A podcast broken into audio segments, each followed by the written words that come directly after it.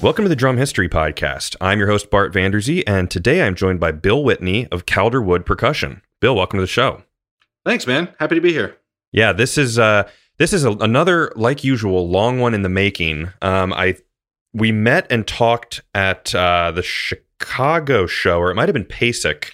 Yeah, I, th- I think it was PASIC a couple Y- years ago. Yeah, back when the world was um, Yeah, when when those sort of things were a thing. yeah, when we could be around each other. And uh, we talked about, you know, doing a rope tension thing. And here we are, um, basically two years later. Um, Yeah. and uh, we're making it happen. So um, you're the owner and operator of Calderwood Percussion. Obviously, you're a performer and a teacher and all this cool stuff. But uh, yeah, so today we are covering the history of rope tension drums, something that you are very, very passionate about. So why don't we jump in a little bit and and you can kind of just tell us about the background on this this amazing you know type of tension and and I always say this don't like assume that anyone knows anything because this is something that I know very little about um about how it holds the tension and the little like kind of like you know I guess they're called ears or whatever that that hold it on um yeah, ears. Unless you're in England, in which case they're called buffs. Buffs okay Neither name makes any sense to me, but that's Yeah. what they're called. no, no. So, but anyway, just kind of lay it all out there like you're talking to a uh, first grader here about uh, rope tension drums and the history. Okay. Um so first of all, this subject is pretty infinite. And uh my sort of range of of knowledge is primarily um drums as they exist in western music. Sure. So, uh, you know, th- there's obviously a, a huge cultural tra- tradition with uh, Native Americans and I think indigenous peoples of everywhere to have to have all kinds of drums, and of course, there, there's the whole African tradition. I don't know a lot about that, but uh, from the sort of you know Eurocentric musical world that I'm knowledgeable about, Mhm. um, I can say that uh, it, it goes back. It goes back a long time. So basically, where I, where my knowledge kind of kind of picks up and, and and is admittedly spotty, but is is kind of like 10th 11th century, right? Where uh, the the earliest instruments that that I know about drums, uh, we would call it a tabor, and I I've seen depictions going back as far as like the early 11th century, but uh, I've seen a lot more stuff that has like more accuracy or detail in like the 13th century to the 16th century, where these drums, these these tabors, it would be kind of small by like our standards, like somewhere in the neighborhood of like 12 inches in diameter. Sure. And uh, earlier on, they they were on the shallower side, so maybe like between four and 10 inches deep. Gotcha. Typically, these would have usually calf skin, but maybe goat or maybe horse, but some kind of skin head. Uh, The drums would be made of wood. Uh, construction, honestly, I, I think I think there's a lot of, of variance there, whether it was a hollowed out log or or a steam bent uh, board. I think the the steam bending would probably be the the most common thing you would you would see looking back that far. Uh, stave construction actually goes way back. I mean, as long as we've had barrels, you know, Mhm. the stave drums have existed as well. But uh, but yeah, some kind of wooden shell with natural skins on each side, and the skins were tensioned with rope. Um, back then, there weren't, to the best of my knowledge, there weren't counter hoops. So the the skin would be tucked on a flesh hoop, and the flesh hoop, unlike the aluminum U channel that uh, modern day uh, mylar heads are, are epoxied into that aluminum U channel, right? But back then, uh, it would be a flesh hoop. So you'd have the skin that was tucked or lapped, if you're British, uh, onto the flesh hoop, which would normally be made of of wood. Um, but it was not unusual to see it made out of rope, actually, Hmm. uh, especially for, you know back back from that time period. But so these drums would have uh, the the rope that was tensioning the drum would actually pass through the skins, um, and uh, and be pulling against that flesh hoop. You know, so there's no counter hoop on the drum. Hmm, interesting. And for snares, if they had snares, it would usually be one or maybe two strands of gut. Um, and when you look at at old artwork, like like um, like drawings from like Praetorius or whatever, or like old tapestries and stuff, you very often see the the snare gut is on the batter head. Um, or or on both heads. Although I I you know there's there's a, a, wealth of knowledge out there beyond what I'm what I'm talking about. But from what from what I've seen, I've seen very few images where you can see the bottom of the drum. Sure. Yeah. Really. So uh, I can't say for sure that having guts on only the batter head was was the thing, or if on both heads.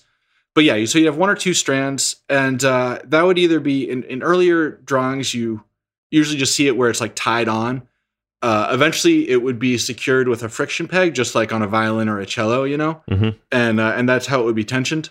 So, though those drums, uh, tabors, you know, that was was a really popular thing, and a very popular style of playing was what's called pipe and tabor, right? So the you would hold the drum on a on a strap, and you'd hang it over your left forearm, right? So you'd you'd have it hanging off your arm, and you would play it with a stick in your right hand, and then with your left hand, you would be playing a pipe, which is similar to a modern day recorder, except it only had three holes down at the bottom, and it was uh, like a diatonic uh, overblown flute. So you'd you know you could play diatonic scales, and you just sort of like overblow through the partials. Hmm. Uh, so it only had three holes, but you could still play you know an octave and a half, or, or possibly two octaves of a diatonic scale. Uh, so musicians would play the melodies on on pipe and accompany themselves with their tabor. So kind of a one man band kind of thing, you know. Yeah, I, I found a cool picture of it online. It's like your your I guess left arm, like you said, is kind of going through that loop, holding the drum, and then also holding the the uh, the pipe. And so, what era would that be then? I mean, I know you said like 11th century, but are we so? Is, are we kind of looking at that that time period for this? Um, up. I mean, th- this was this was common for a very long time. I mean, you see a lot of depictions of that uh, up like into the 16th century, Gotcha. um, or, or even later. I think. Uh, Hmm. actually, Shakespeare mentions it. Um, there's I can't remember what play this is from, but there's this. Uh, I, I can't even remember the the exact line, but but the the point of it is. You know, one character talking to another saying, you know, when did you trade the pipe and tabor for the fife and the drum? Hmm. Uh, which which basically means like pipe and tabor is love songs and fife and drum is is military songs, you know, Hmm. battle. And um, so this tradition of, of this sort of like romantic musical style goes existed for a very long time. As we get as we get uh, a little bit further on in time, like like getting into the 16th century, you see the tabor be much deeper. And um, uh, for instance, the tambourine provençal, which is a, a much much deeper than it than the diameter drum. Uh, you, you'd see them like well, the ones I make are are 24 by 14, but uh, even even larger drums are you, you see images of, and uh, that actually has a place in modern orchestra too, like like uh, the uh, Farandole and the was it L'Arlésienne by Bizet, or like uh, Copland uses it in a few pieces. Uh, Messiaen uses it. Hmm. Um, so some of these ancient instruments do do have actual modern orchestral um, sort of uh, implementations. But uh, so with these tabors, throughout this whole time period that we're discussing, uh, skinheads, uh, wooden shell, that's all you know ubiquitous uh, with Sure. with the rope tensioning. Sometimes you'll see the rope just laced around, and that's it. Uh, other times you would see it with ears or buffs. And uh, if if you're unfamiliar, an an ear is basically so. If you imagine the the drum with the rope being laced up and down, the rope forms like triangle shapes all the way around the drum, right? Yeah. And uh, so at the at the top of each of these triangles, there's a little leather tab, and it just kind of goes around. It goes around the the two sides of the rope, and as you push it down, it pulls the ropes together at the top of that triangle. So you wind up with a, a small triangle with with a line of two ropes going up from it. And so as you pull the ropes together in each of those triangles going around the drum, you're gonna uh, increase the tension on the drum. So you're gonna raise the pitch. Uh, Hmm.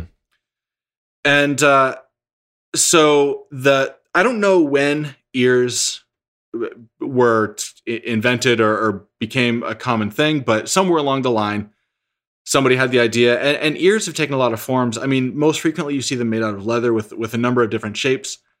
Uh, I've also seen them as metal rings, Hmm. um, leather with sort of metal clips at the top. There's a bunch of different sort of iterations of that.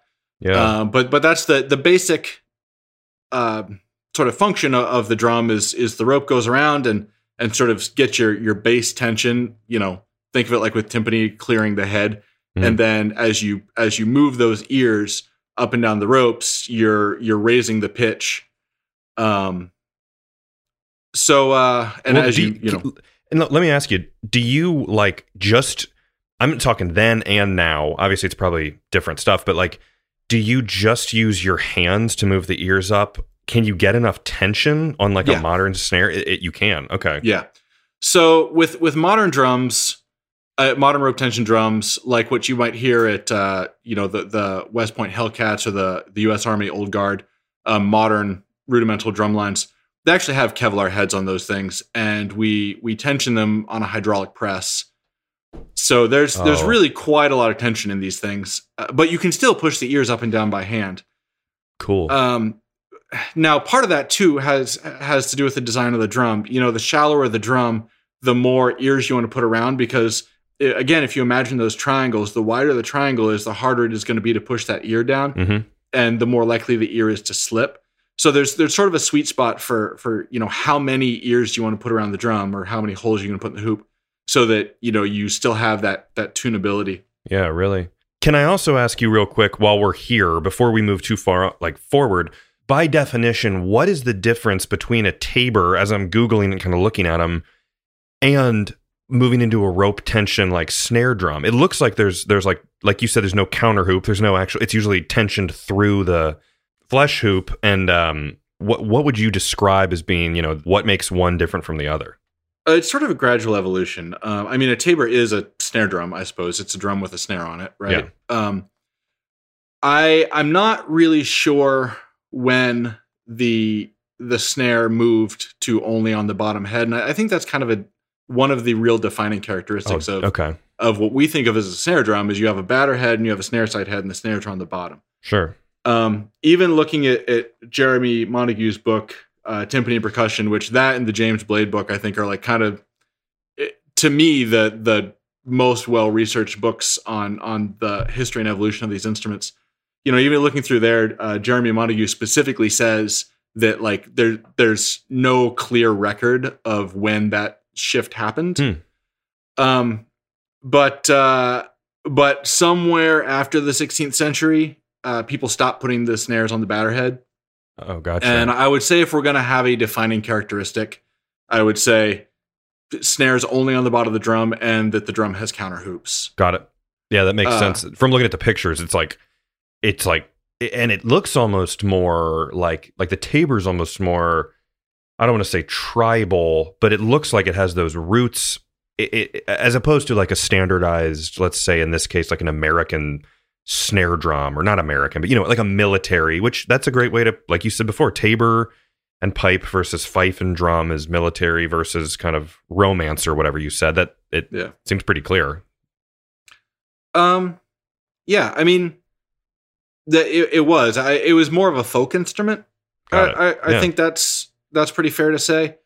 Um, but uh, yeah, that um, and like I said, the other thing is counter hoops. You know, I I don't know when counter hoops really became a thing. Like, and I think all this stuff was gradual anyway. You know, if you think about like the bass drums, right? So, uh, bass drums sort of began similarly, but but they came more from from Turkey. So like when when we start to see bass drums happening in like European music, it was probably like 18th century with composers like uh, Mozart and Haydn, and they were really influenced by Turkish Janissary bands Mhm. and that that sort of military percussion, which would be like cymbals, uh, triangles, the Turkish crescent, which uh, if you're unfamiliar is basically a a big crazy like pole arm looking thing Hmm. with bells and and jingles all over it. Um, we recently made one for the Handel and Haydn Society here in Boston, actually, which was Cool. a super fun project. But um, but that and these big kind of bass drums, which they called a davul, which I'm not sure if I'm pronouncing that correctly, but uh, a davul basically looks like a giant tabor, but with no snares. I I've I can't say that they never did this, but I've never seen them with ears on them. But they didn't have counter hoops, to the best of my knowledge, the ones that I've researched anyway. And um, you know, th- those uh, European composers who were in Vienna at the time, you know, they were really influenced by this this Turkish Janissary music, which uh, kind of makes sense because at the time, like that'd be the Ottoman Empire, right? Mhm. Which like modern day Turkey's pretty far from Vienna, but like the Ottoman Empire at the time wasn't really that far. So for that influence to have sort of moved geographically, kind of kind of makes sense. Sure. Um, but again, this is this is uh, we're in the 18th century now, looking at these bass drums that didn't have counter hoops. Um, but uh, I know that 18th century military drums did, right? So, like, if you look at the American Revolutionary War, you know, we we're we're in something that that is much more like what we would think of as a military snare drum. You know, these uh, kind of square sizes, like 17 by 17, with counter hoops, with snares on the bottom, and uh, you know, I, I think that's kind of a, a sort of formative innovation as well. Like, how are the snares fastened? How are they adjusted? You know, we Yeah. began with guts tied on, and then guts tensioned with friction pegs, and then somewhere along the line, we we got to this J hook, which is um is basically just a a, a, a J shaped hook with with a screw, and um so on on the drum shell there was some sort of uh, of mount that this that this hook threaded this screw hook would go through, and then you'd tighten a little kind of wing nut type thing, and that would pull the hook up and thereby tension the snares. Hmm. Uh, so it. the snares would just be one strand of gut that went back and forth across the bottom of the drum like 10 or 12 times. Um, and that's a dramatic improvement over friction pegs, but it still kind of sucks in terms of adjustability and, and snare sensitivity and things like that. Yeah. And then when we get into the 19th century, we see something more like what what we're familiar with, where you've actually got a pinch bar. So the the snares as individual strands get clamped onto this pinch bar, which can be raised and lowered with a screw. Uh, throw offs still didn't happen for a while. It was just snare strainers that you could tighten or loosen, but but no throw off. And, and I'm not exactly sure when throw offs really came into fashion. I'm I'm gonna say probably mid 19th century. mm-hmm. Um, Yeah. Well, or or later. I mean, even with Civil War drums, you never really see throw offs. But I'm not really sure it, with like orchestral instruments at that time. Yeah. Um, sure. Yeah. but That, definitely by late 19th century for it sure. It seems I don't know this, but it seems I don't know this at all. I'm just totally guessing, but it seems like one of those things where it would be like almost like a Gladstone thing or like a like a George Way thing where it's like, you know, let me put this thing that like a, like one of those crazy inventions Yeah. that comes out. yeah, I mean those dudes. Yeah, all kinds. I mean Gladstone in particular. I mean, it, Yeah. happened before him. I'm sure, but but sure. still, he was such a great innovator. And um, but yeah, I mean, I, I would imagine it was kind of that that sort of thing where, especially when the drums are taken out of a military context, yeah. you know, and and put in an orchestral context, and now composers are really interested in the sounds and the ways you can play these things and extended techniques or whatever. And Hmm. yeah, I imagine that's sort of how it happened. Sure. Well, So the J hook, I've wondered that for a long time because I've I've seen those old drums where your brain wants to kind of like like uh, as a drum set guy, you want to call it uh, like you look at and you go, oh, there's the throw off, but you know it's not a throw off. It's just a a, a, a way to f- basically control those guts that are on the bot, you know, the the snares. Uh, but so that's that's neat to find out about that. I, I yeah, no I mean, it's just you know, s- snare strainers existed for a long time before a throw off was added to them. exactly, yeah. and yeah, Do you know where the term strainer comes from? I mean, in in the the you know terminology of drumming. you know, I I don't. I can only imagine it. It has to do with um, some strainers have have guts passing through individual holes punched on Hmm. some sort of retainer. Yeah. Um, kind of looks like a strainer. That's Yeah. I Sure. I say this purely anecdotally. I don't Mhm. know that at all, but that's sort of what I always kind of imagined was the sort of etymology of that word. Yeah, that's a good point. Um, one thing too that I'm like, you know, I, I think it as you know, 2021 guys right now, we're just sitting here talking, but you kind of like take for granted sometimes that even the rope for these drums dating back as early as we've you know started with 11th and 12th century like someone had to make the rope. I mean it's like Yeah. it, and making rope isn't easy. I mean these are not like head out to like the local music store and pick one up. Um watching people make i've seen some videos of like making medieval rope. Yeah. it's like that's an all day thing. I mean you're it's just insane. I mean it's not an easy process. So every bit of this is very very uh um i'm sure you don't treat your drum poorly i'm sure it's very important to these people and you know the player Yeah. Yeah, I mean, I I although I use very few historical or, or period manufacturing techniques, I do kind of geek out on that stuff. Yeah. And uh, yeah, man, some of the the craftsmanship from that time with the total lack of modern tools or, or methods or materials really blows my mind. Yeah. Uh, and and yeah, watching watching rope being made and like you know the way they did it several hundred years ago is pretty badass. Also, some of the machines they made back then, you know, the, these these belt driven or, or, or gear driven, like really really super clever. Like they were crazy good engineers. They just didn't have the stuff we have. you know? No. Yeah, we're probably less like we don't use our brains as much. And I've said it on a previous episode uh, a year or two ago, but there's a show called Secrets of the Castle, and I found out it's on Amazon. I always watched it on YouTube, but it's these people where they're building a castle and everything is period correct in France, and every single step of the way, everything is done like that, where it's making paint is out done with all of the like. It's insane making water wheels to make things turn and get that like it's wild. So I Yeah, recommend I'm- everyone. I'm, gonna have to check that out, man. I I- really really love stuff like that. You'll love it. It has nothing to do with drums, but it's uh, it kind of does to make you appreciate things like this. About yeah, I mean, yeah, all, all these different assets. Like I said, you know, I, I'm such an instrument nerd, and I, you know, being a, a brass player, I have all these all these, you know, instruments dating back between 100 and 200 years, and I just I just love this stuff. I I love learning about how how these things were made and why, and and that that interest extends to armor in particular. yeah, Um, which, uh, yeah, I'm definitely that nerd.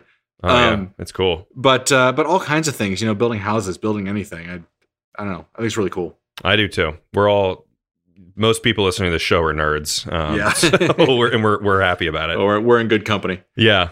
All right. So um, maybe one thing too that like uh, we haven't glossed over it, but obviously like you can't have a drum without hitting a head. So Mhm. the the animal skin, the calf skin, or whatever kind of animal it was, um, that's a whole interesting process there. That's an hour long. Two. That's multiple Yeah. hour long episodes in itself. But maybe touch on that a little bit.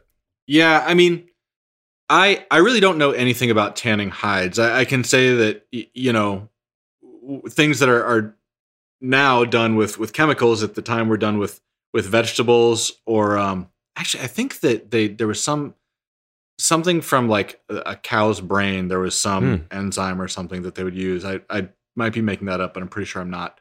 Yeah. Uh, but but the process is crazy. But um, yeah, I mean, any kind of animal hide was was sort of fair game for these things. I mean, obviously, we think of calf and goat as most common, Yeah. uh, but in some parts of the world, they use fish skin. Um, oh, that's crazy, man. I mean, I, I would love to try one of those someday, but I guess they don't come around. Uh, you know, I'm in Cincinnati. Not many fish drums floating around. In, uh, yeah, know, right? Honestly, I don't even know what what culture that's from. I just I just know that it's a thing that exists. yeah. Um, and like I said, th- this is such an infant topic, man. Like you could never know all this stuff, and and my experiences with this is very Eurocentric, just because of like my own music education and uh, my own interest in like like this country's history and and European history and stuff like that. But it's, I mean, it's such a huge, hugely broad topic, really cool. All the all the different sort of innovations and how these instruments were made and why and Oh Yeah, yeah, really cool. Yeah, cool. Well, um, so getting back on track here with the rope tension stuff, um, I think we were kind of in the uh, 18th century. yeah, I- yeah, sort of the the Mozart and Haydn Yeah, and- type. While Um, we're going, so so the the ten- rope tension drums would typically be a snare drum and a bass drum. Is that correct? Yeah, I don't know when. Well, okay, and timpani. So, And timpani. um, I don't know when tenor drums became a thing. I I, I think tenor drums were always a thing. It was just a, a drum that didn't have a snare on it, like the way we think of like there's snares and there's toms and there's bass drums. I just I don't think those distinctions were were particularly clear because like we only have those distinctions because it's what composers call for. Whether we think of a composer in the um, orchestral sense or a composer in terms of like I don't know Dave Grohl, like he's got his toms, his kick, and his snare, right? yeah. um, it- you know, the the term composer can be used really broadly, and and we use the instruments that composers call for. So, you know, before that, I don't know, performance practice became standardized. Like, you know, who it's it's just a drum, man. This is what this drum sounds like. Like Hmm. so um but timpani are a separate thing. So Sure. uh some sort of kettle drum the the predecessor of the modern timpani was something called a naker or knacker. I'm not sure how it's pronounced, but uh, the earliest depictions of that that I'm familiar with are like 10th or 11th century, and they were copper bowls, maybe like 10 inches or so in diameter, and I don't know, like like six to eight inches deep, probably. And you see a lot of, of depictions of people playing these things where you have two of them just like hanging off their belt. Two drums appear to be about the same size. Uh, there seems to be some argument, you know, when when you kind of read about these things, uh, historians kind of disagree about, you know, why why were there two drums, right? Were they different pitches? Were they different sounds? Uh, the general consensus seems to be that the the rather than having two different pitches, like they didn't really care what the pitches were. It was Yeah. more two different sounds. Mhm.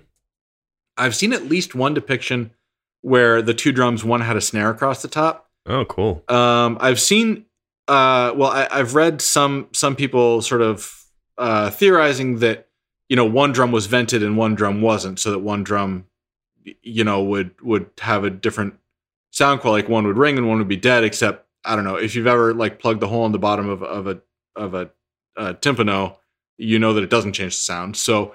Um, you know that that can't be it unless there was something more to it. Sure. Um, Yeah.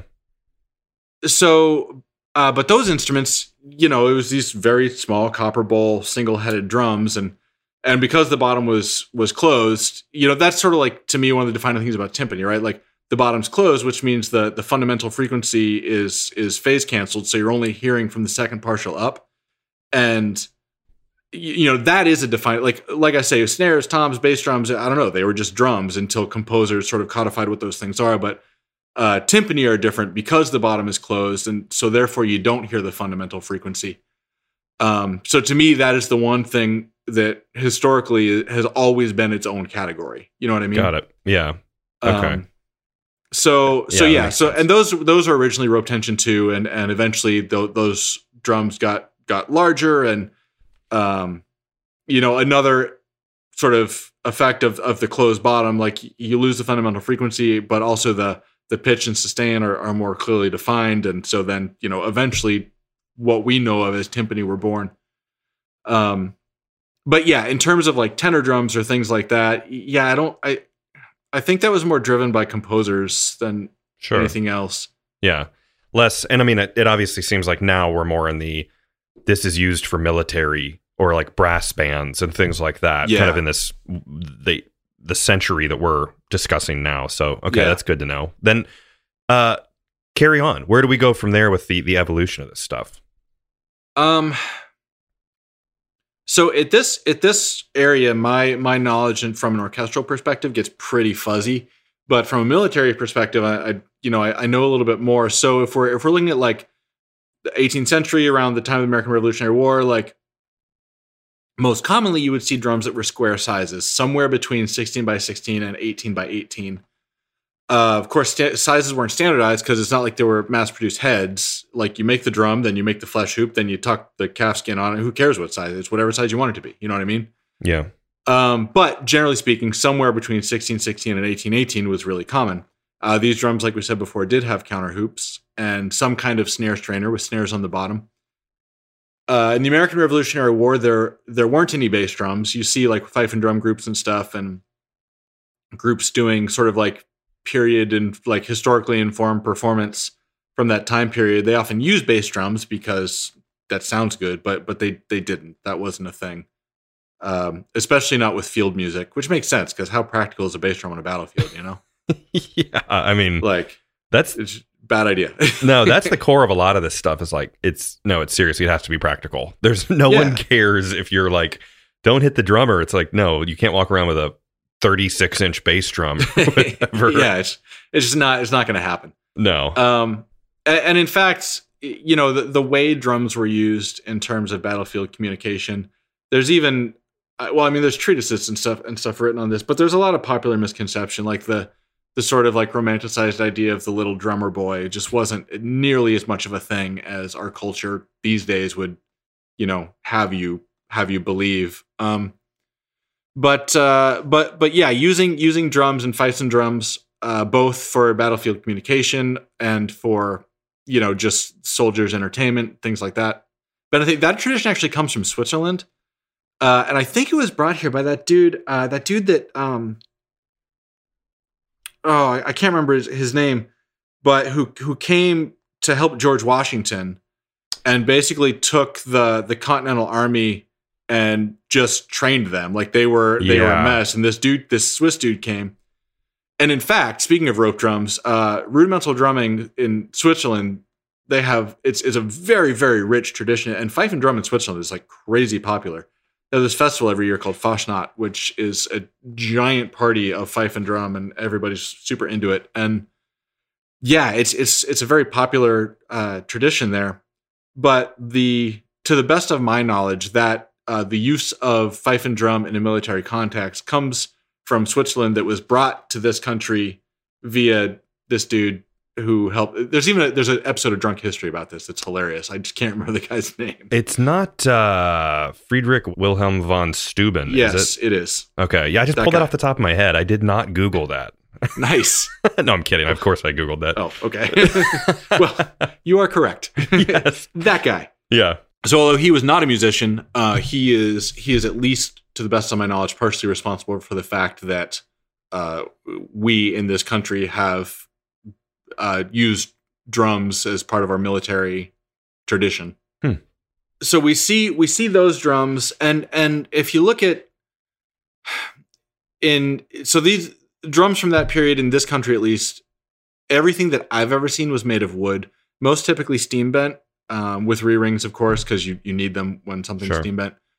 There were some drums that must have been made by Coopers at the time that were stave drums because they, they really just look like barrels with heads on them. But uh, but you know when you think about it at that time, you know they needed drums, and anybody who was a decent woodworker could you know come up with something, right? Yeah. Yeah, Um, really. and uh but in in Europe at the time there's a lot more brass shells um shallower drums uh I, I I'm not real clear where we are in history but like if you look at the French Revolution um so I had to do I had to do a reproduction of one of those one of the drums like the um for the Bastille and it was a it ended up being a was it 14 by 16 brass uh they roped the drum slightly differently Hmm. uh yeah, it was a really cool drum That's awesome. uh 14 by 16 is an awesome size for a rope tension field drum by the way cool. um but uh but speaking of that in this country as we get towards the civil war uh into the 19th century the military drums became shallower which kind of makes a lot of sense because you know you get you get that faster articulation like you you you know shorten the drum and you have a little less body to the sound but but the articulation becomes more clear and there's sort of that more immediate response um and uh, in fact there's what's referred to as the, the contract size like the Hmm. contract drum which was the, the union army. The confederate army was obviously a, a lot less regulated just because that's was their situation. The union army more so. So the union contracted a, a number of manufacturers to make uh, drums for for union army regiments. Those were typically 12 by 16 12 by 17 uh, i can't remember exactly what the contract specified now i think Hmm. about it i probably should have looked that up before we talked but no, but I, I, um, I I think in the Noble and Cooley episode they kind of talked about that. Um, oh probably they made some of them yeah, they were like they went from toy company to drum company and then back to toy company. Um, yeah in that kind of span there. But uh, but yeah, that's super interesting. and I think like uh, like Soisman and, and Eli Brown, uh, as, as I recall, going going back to that- that time period of the drums that you you see a lot of. Um, Eli Brown drums are are kind of what I what I think people in the in this sort of rudimental drumming community sort of look at. It's kind of like the Stradivarius of, Hmm. of rope tension drums. Really, Um, I've yet to get my hands on one, but uh, but they're they're really cool instruments. Um, but yeah, so we get into this time period, and, and so the drums are shallower, and uh, and the snare systems have changed. So now we're into instead of using the J hooks, we have a, a pinch bar, which is which is holding individual snare strands on the on one side, and some kind of snare anchor on the other, which is frequently just a piece of leather with holes punched in it. Mhm. Um, and uh, that was actually a pretty great innovation because it is a dramatically more responsive snare system than the J hook was. It's easier to adjust. Uh, it's just it just works a lot better. Yeah. Still no throw offs, but it was uh, it was just a definite improvement. Uh, we also see bass drums, not on the battlefield, of course, but military bands at the time would would have bass drums and snare drums and cymbals. Actually, I've definitely hmm. seen uh, photos of Civil War bands with bass, snare, and cymbals. Yeah, makes uh, sense. I mean, it's it kind of goes back to the Janissary bands in uh, Turkey, where it's like you know you want to be big and loud and uh, yeah show off, and cymbals certainly are loud. So yeah. this episode is brought to you by Forks Drum Closet, Nashville's full line drum store. Celebrating its 40th year in business, Forks is independently owned and operated in the heart of Music City. Specializing in drums and percussion, Forks offers great discounts on all major brands and will beat any retailer's advertised price. From new and used equipment, vintage drums, and marching and orchestral instruments, Forks has something for every drummer. They also offer professional rental, repair and restoration services, as well as drum lessons. Stop by their storefront at 308 Chestnut Street, Nashville, Tennessee. Call 615 383 8343 or go online at forksdrumcloset.com. Yeah, and I think that you know, I, I don't know to what degree sort of that that kind of like battlefield intimidation or, yeah, or sure. off battlefield intimidation was came into play as much as it was uh, you know entertaining the troops or serving as kind of a status symbol when they when the the uh, a regiment would come to a place yeah or whatever I, you know I, I think that they had a lot of uses just as military musical ensembles do today mm-hmm. Uh, but it definitely it definitely did evolve. We still had fifes in the civil war but it kind of that kind of gave way to bugles at some point around there. Th- there were still fifes but bugles became a lot more of a thing for for military communication. Um but uh but yeah that that's when we like to me we're kind of getting into a much more what we think of as a modern snare drum. Yeah it's still rope tension but the snare strainers are are closer to what we think of as as modern stuff and um you know obviously we're still using skinheads for for a long time but, sure yeah but the drums are getting kind of the sizes are getting more like what we think of as a marching snare and uh, it's, yeah. it's getting closer, you know, to what we recognize. Well, it seems like you know you have to find out what works. You have to find out what should become more standardized. And it's like, okay, this works. We can quit. Like kind of like now. I mean, it's like we like the modern day drum set. It's not really changing that much because it's pretty effective and it works well for everyone and it's standardized and all that. Um, mm-hmm. So but there's still trends, you know. It's oh, like in the '80s, super deep toms were cool, and yeah, then you know now sure. they're not. Like they will be again. We all know it. oh, of course, you know. But uh, but that's like you know th- these these kinds of trends. Like it's not all utility. I guess what I'm trying to say is it's not all utility. Like yeah. even in these military situations, there were still like like style and trends and things like that that people just they thought it was cool. So this is what we're doing now. You know. Yeah, absolutely. And speaking of style and trends and stuff, um, well, I guess it wouldn't be trends, but I really like looking at the various uh like artwork, the painting on the side of the drums. I mm-hmm. think that's awesome. And just to kind of think of it's someone it's not, you know, laser etched on or like screen printed on. It's someone painted those drums, you know? That's Yeah. What a cool job.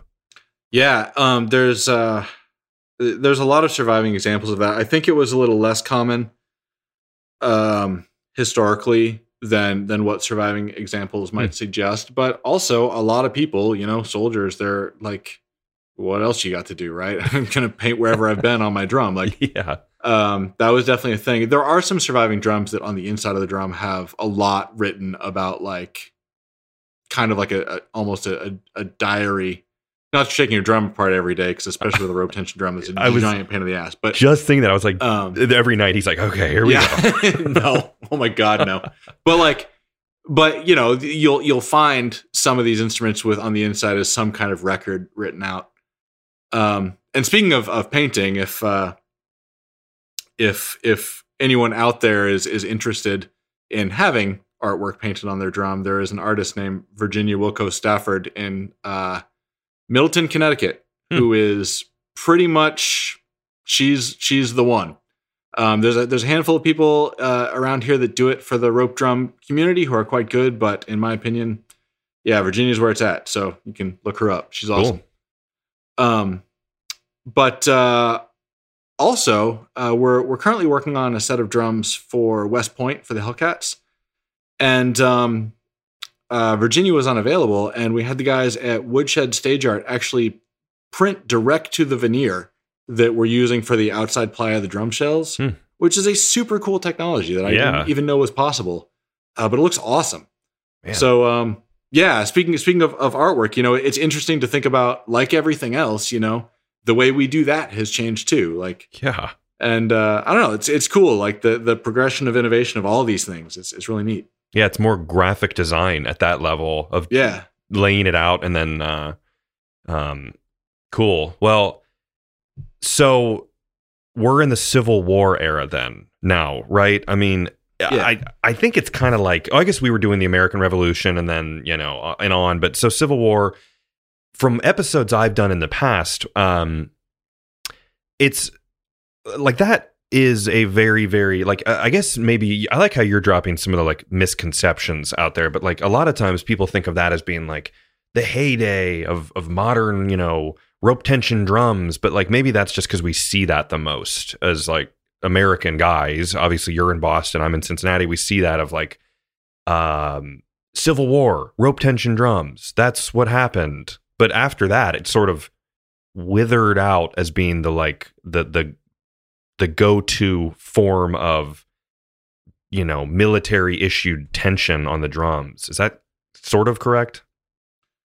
You know, I don't know when the switch to rod tension happened. I mean, I think that a lot of why we we think of it that way as you described is because there's photographs from the Civil War, you Yes. know, and and then after the war, like I I don't know how many photographs of orchestras are you looking at? Like how many photographs of an orchestra are you going to find in a history textbook? You know what I mean? yeah, really. Um, just from 1870, like Yeah. uh, but it was definitely still a thing. And, um, you know, I would say, you know, late 1800s, early 1900s. I'm not really sure when the first rod tension drums happened. I, I think, um, I think it kind of came from banjos. Yeah, I Uh, think you're I right. think as like kind of that's how banjo pots were made with with the the screw tension, and and then they started applying that to drums, and um, that might not- have been the the first, but I I think that that was sort of one of the significant influences to switching to that system of tension.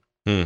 Yeah, that makes perfect sense. And the banjo, as has been discussed on the show before, was like an immensely popular uh, instrument back in the day. I mean, I think a lot of times too, it's because it just cuts really clearly in the you know through Oh yeah, in an acoustic setting.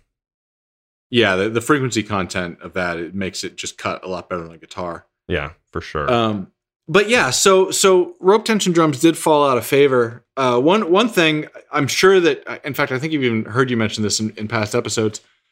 Uh, so you know we get into the into the 1900s and we're solidly like rope tension is is fully passe until we get to World War II, and this is something that's always been really fascinating to me. So in in World War II, there were so there was so much. Um, sort of like nationwide involvement in the war effort, you know, Mhm. and everybody had their victory gardens and and and all and all this stuff and and the the war rationing and all that. Well, all manufacture in the U.S. was sort of uh, subject to these these laws of, of war rationing. So there was a law that said any product manufactured in the United States could not be more than ten percent metal by um, by weight. Mhm. So um, that's a real problem for music instrument manufacturers, right? Because there's a lot of metal in in many instruments at the time. You know, metal snare drums and things were really popular, and um, you know, they're like those, you know, like the Barry bass drums, right? The collapsible bass drums and stuff for Sure. like for like you know gigging drummers and uh, metal drums were really popular. And so when World War II came and, and all of a sudden there's all this metal rationing and now they can't use metal anymore, uh, all music instrument manufacturers had a problem. So the brass instrument manufacturers like Conn and King or whatever, they retooled. So instead of like trumpets and trombones and tubas and stuff, they, they were making artillery shells out of brass. Yeah, but uh, yeah. the drum companies sort of uh, addressed this two ways. There was uh for like drum sets and things they just they just made everything out of wood wooden lugs and wooden hoops and wooden everything so you got like the rolling bombers that what was that slingerland i think Slingerland, yeah. and uh like the victory series uh, i think that was leedy maybe I- I know there was Victory. I think I might be wrong, but Victory I think was Ludwig, and I think Victorious was WFL. I remember that because I'm like, come on, guys. Le- leedy had one too i can't remember i think you're right about ludwig i can't remember what the leedy Yeah, one the Dreadnought. It could be Dreadnought. So for for uh for drum sets, that's what we did. But the, for marching drums, it went back to rope tension. So the U.S. Army commissioned uh, that I know of. They commissioned WFL and Gretsch to make uh, their marching snare drums. They were twelve by fifteen. And uh, I know they commissioned WFL to make four or five thousand. I don't know how many they commissioned Gretsch, but Hmm. I've actually restored a bunch of these now. Like probably four or five of the WFLs and three of the Gretsch. Nice. And uh, it's really interesting. You know, they, you know, it's just they're they're basically made the, the same as they were before. It's just like they couldn't use metal, so yeah, rope tension works That's out great. awesome. Yeah. Um, the WFL is actually, if you ever see one of these, they're usually not that expensive when you find them on eBay and stuff. Uh, but if you find one of those WFL drums from World War II, they're awesome. Like the couple that I've restored have turned out just really, really great drums. And it's interesting. So you look on the inside, and you there's clear evidence that they were hastily made. You know what I mean? Like there's Yeah. glue drips and stuff, and it's like you know when, when you open the drum up you're like wow man this was this was done in a hurry but they sound crazy good they're awesome the gretsch ones they're okay um Yeah. they're decent you know but but the wfl world war ii marching snares are killer uh those are cool too because even the snare strainer like the the mount for the snare strainer is made out of maple. The the screw and the the thing that actually holds the snares those are both made out of metal but um and there's metal on the uh on the ears. There's like a metal clip at the top of the ears but other than that it's all wood. And uh yeah it's just it's really interesting to me to to sort of look at how musical instrument manufacturers handled those challenges and oh yeah. and looking at those those military drums from that time period they're they're really cool Yeah, I didn't. I mean, you're right. That has we. I love talking about that topic on this show, but I, I really didn't know too much about the the rope tension kind of making a comeback, which makes perfect sense. It's like you know why not? Uh, Yeah. why not do that now?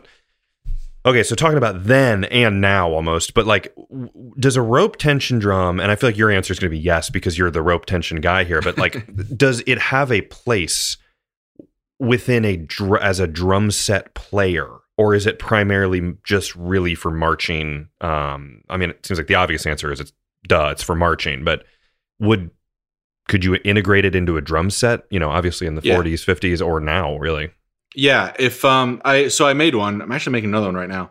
Uh fully rope tension drum set. If Yes. you if you go on YouTube and you you search uh Mike Dawson Calderwood Nice. rope tension, yeah you'll awesome. find uh he he did a, a review. I don't know if it ever made it in the magazine. I can't remember if they published that one or not, but um he did he did a review of a rope tension drum set I made a while ago, but um yeah, so for a couple reasons.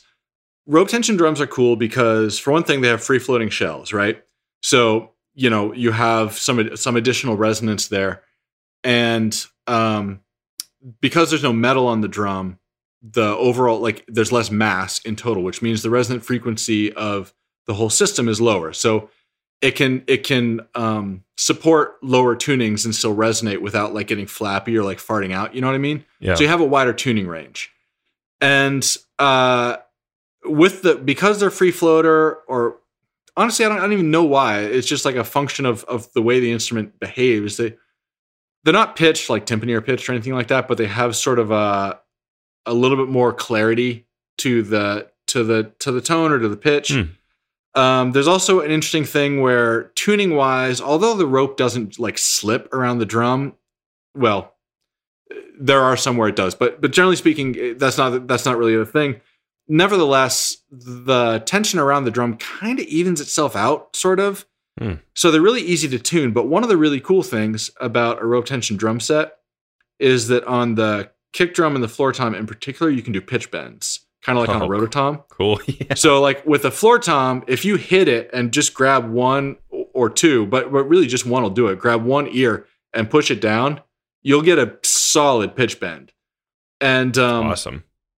You can all like with a kick drum, for instance, while you're playing, the the top three ears across the top of the drum, which you can totally reach. You know, you can go from like a real tight, punchy sound to like super low and flappy just by shoving those three ears all the way out to the end of the drum. Hmm. So, like while you're playing, you can dramatically change tunings. Um, or in between songs, you know, you can go from from a big flappy sounding kick drum to something real tight and jazzy. Uh, they you they're super fast and easy to tune because you just move the ears up and down and um and e- even moving one ear can have a big effect. Just like with a rod tension drum, like if you detune one lug, you you can't really fully detune one side of the drum with just unscrewing one lug. And Yeah. even if you were going to do that, it still takes a while to fully unscrew one one tension rod. You know? Yeah, and it's loud. You're Yeah. clanking and it's awkward, and you drop. Then you drop it. You drop your tuning. yeah. Invariably, you, drop the drum key, your tension rod falls out or something. Yeah, Uh, but yeah, with the rope tension drum, you just you just grab one of those leather ears and just just push it up or down on the drum, and, you can change tunings totally on the fly. So for you know like the jazzers that like to get really cute about having super melodic hmm uh, solos, you know, or like trying to quote part of the head or something. Like it's you know it's effectively like a slide whistle at that point where you can just grab an ear and move it up and down to get the pitches you want. That's awesome. Um, yeah, th- there's really cool applications. It- It's they sound great, and um, and if you're interested in those kind of like fast tuning changes, uh, I mean, changing heads is kind of a pain, but um, you get used to it. It really doesn't take that long if you if you do it a lot. Um, yeah, I mean, I can change heads on a rope drum in like 20 minutes.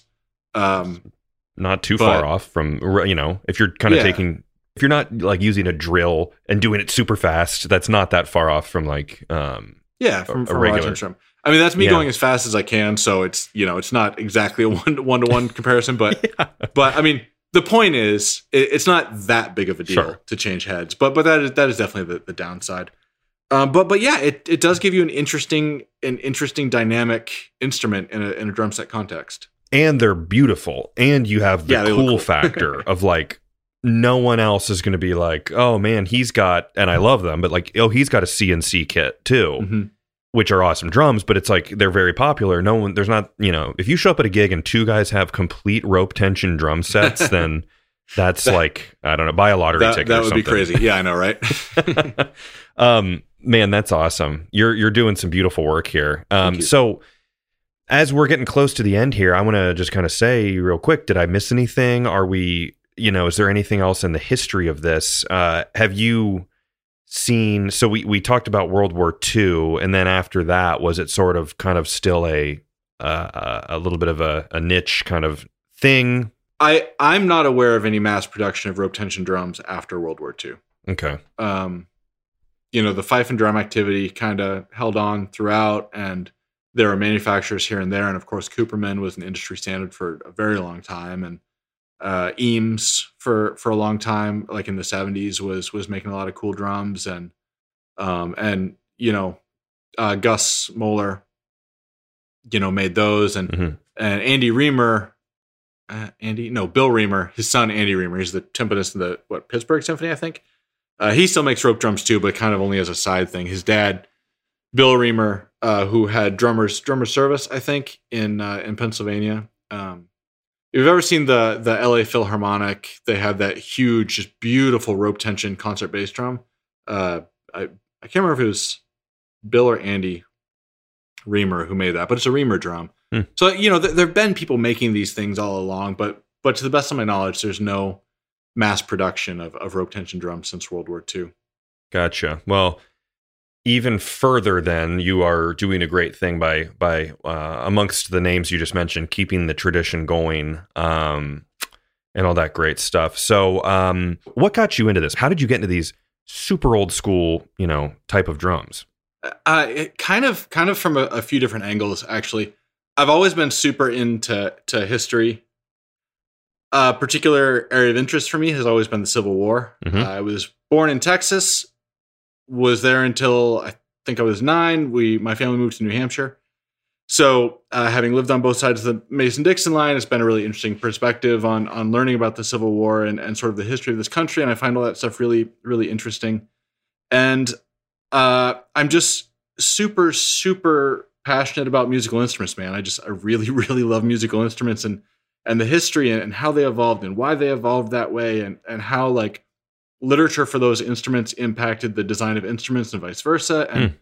and all that stuff has always been really interesting to me and in fact when i was like i think 15 or 16 i i found some old like like an old uh Leedy probably like 12 by 14 marching style like one of those like from the 50s that was Mhm. like single tension you know and Yeah. like drilled holes in the hoops and like made my own rope tension drum which yeah kind of worked um but uh more recently the kind of specific impetus for this was i was teaching the uh the 4-h fife and drum corps in uh here in massachusetts and uh, I'd never, I've never been involved with the fife and drum activity before. I didn't really know much about it, but a friend of mine who's a really fantastic fifer, she was teaching the, she was teaching the fife line of this group, and she'd lost her drum instructor, and so we were talking about that. I was like, oh, you know, I, I could probably do it. And she's like, you, you do rudimental drumming, and I was like, well, you know, I mean, uh, I'm not familiar with that style, but I mean, I've taught drum lines before. Like, how hard can it be?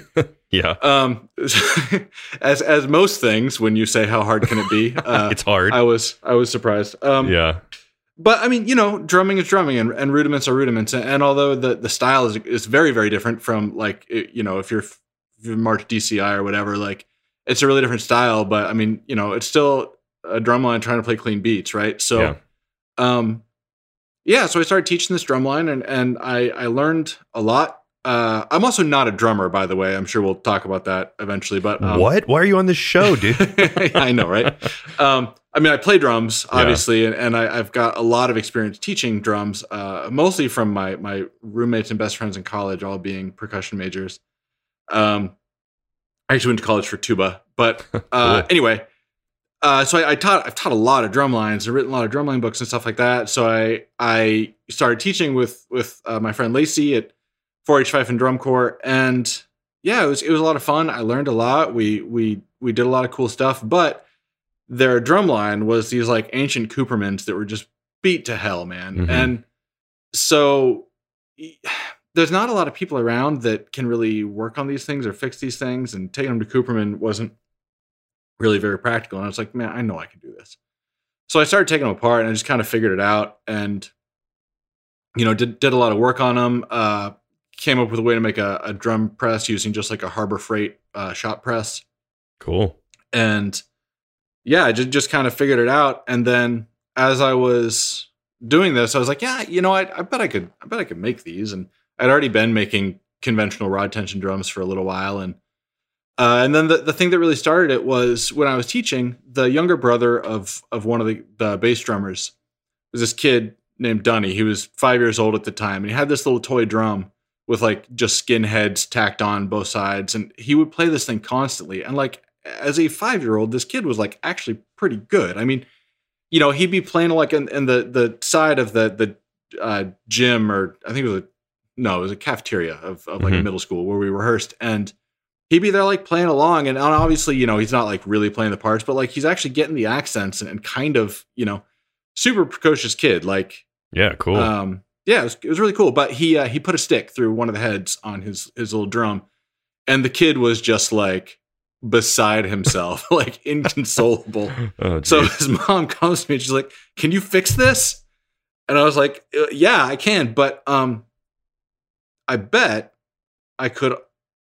Just make him a new drum that was like a child-sized replica of the drums his big brother and the group are using, and so I did. I made an eight by eight rope tension snare drum for this for this it's it's and you know I, I finished it to match the the drums that the the older kids were using and it was it was adorable but that was the first rope tension drum that i made was this hmm. this little tiny eight inch by eight inch for this kid and and it was fun you know i had to like custom like i had to fabricate all the snare hardware and all the everything because it was so tiny and um but yeah that, that was the first one i did and then i was like this is this is cool man like i i, I don't know i, I really kind of got into it and started making more and um you know years later uh, that's this that's what i do now yeah, really, man. And they are um, just beautiful, beautiful drums. Which it's a neat thing that there's so many ways to tension a drum over Yeah.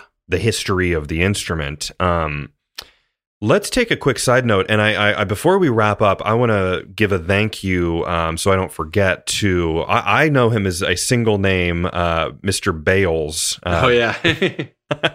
he just came in as the, an email saying Bales, which was like, well, that's yeah, cool. Bri- Brian Bales. He he just we all call him Bales. Okay, his name has been revealed. Brian Bales. um, thanks for suggesting this um, with Bill, because obviously, you know, again, we met, we've talked, but things just like there's so many Yeah. of the little like irons in the fire where I'm glad sometimes it takes a poke to. Um, yeah, man, life happens. Like, what are you gonna do? Well, yeah, exactly. We, we both have young uh, kids and Yeah. have been um, doing the dad duty. So um, now, um, Bill, where can people find out more information and see your beautiful drums and you know everything about you? So the website is just calderwoodpercussion.com. Um, we've got a lot of stuff on YouTube. Uh, also, uh, just under you know youtube.com slash calderwood percussion. I think. Um, Yeah. And if you look on YouTube, you'll find a lot of uh, just product demos. You know, people playing the instruments. I used to be really good about doing shop updates, and then you know, pandemic happened, and so we've been trying to do. You know, we we used to be really good about doing shop updates pretty regularly, but like you know, pandemic happened, and and so that's been a little bit more kind of catch as catch can, but we're going to try and do more of that. But there's a lot of uh, sort of build videos and and showing how we make stuff and and and why and, and things like um, you know, oh, we got this drum in here for repairs and and we can't tune it because the bearing edges are all messed up, and this is how we're going to fix it. And so we try to have some stuff that that is uh, kind of educational and and sort of like practical to be like, hey, you know, some of this is DIY stuff. Like you can, you know, if your drum has this problem, here's how you fix it. Hmm. Cool. And um, or if you know you look at the that and you're like, ah, that's not a project I want to do, you can send it to us, and that's cool. Um, so yeah, on, on YouTube we have kind of a wide variety of, things, and uh, if you're a fan of of the show Hamilton, there's a few videos there on on how we make the drums that are in that show. Um, yeah. and uh, oh, and we're we're actually working on a build video that we of course filmed a while ago, but never got around to editing. For we made this this monstrous um, 90 inch bass drum for Ottawa University in Kansas. So there's a build Yes. video for that one coming, which which should be pretty pretty cool because that's kind of ridiculous.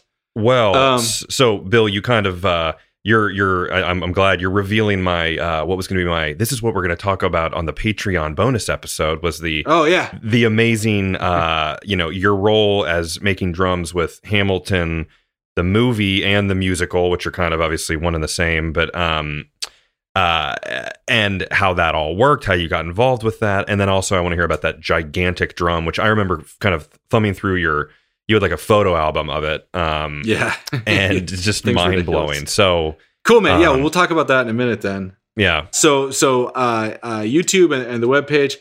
Um, on Facebook, it's just Calderwood Percussion. On Instagram, it's at Calderwood Drums. Um, I'm not so good about Facebook. I'm pretty good about Instagram. Um, try to be pretty good about YouTube. Oh, also on Bale's page. Uh, Bales has been well. He's been here in the show. Bales he he works here. Um, I mean, we've been friends forever. We played in bands and stuff together, and uh, he was kind of part of Calderwood Percussion when it first started, and then you know, like you say, life happens, and he was doing other things for a while, and and now he's back in the shop usually a couple days a week, and he's been doing kind of like shop day videos, and uh, so on his YouTube, which I think is Bales Five Thousand on YouTube. Um, if you're interested in watching stuff get made, you know, we we make a lot of stuff. yeah Um, that's awesome so yeah, if you're interested in checking checking out, you know what what we're doing here, and um, you know, rope tension is my thing. Historical stuff is my thing. But we make everything, man. You know, um, all if you hit it to make music, we'll we'll we'll make one. So Yeah, that's cool. I, Yeah. That's what in our you know early conversations. That's what I learned is like, okay, yeah, you're not just a drummer. You're you're a full on you know enthusiast master builder. I, don't want- I don't go throw around the, the, the word master here, but uh, but but uh, we do the best we can, and um, uh, Yeah. I, I think we we are students of of the of the, the art form. Oh yeah, But um, for sure.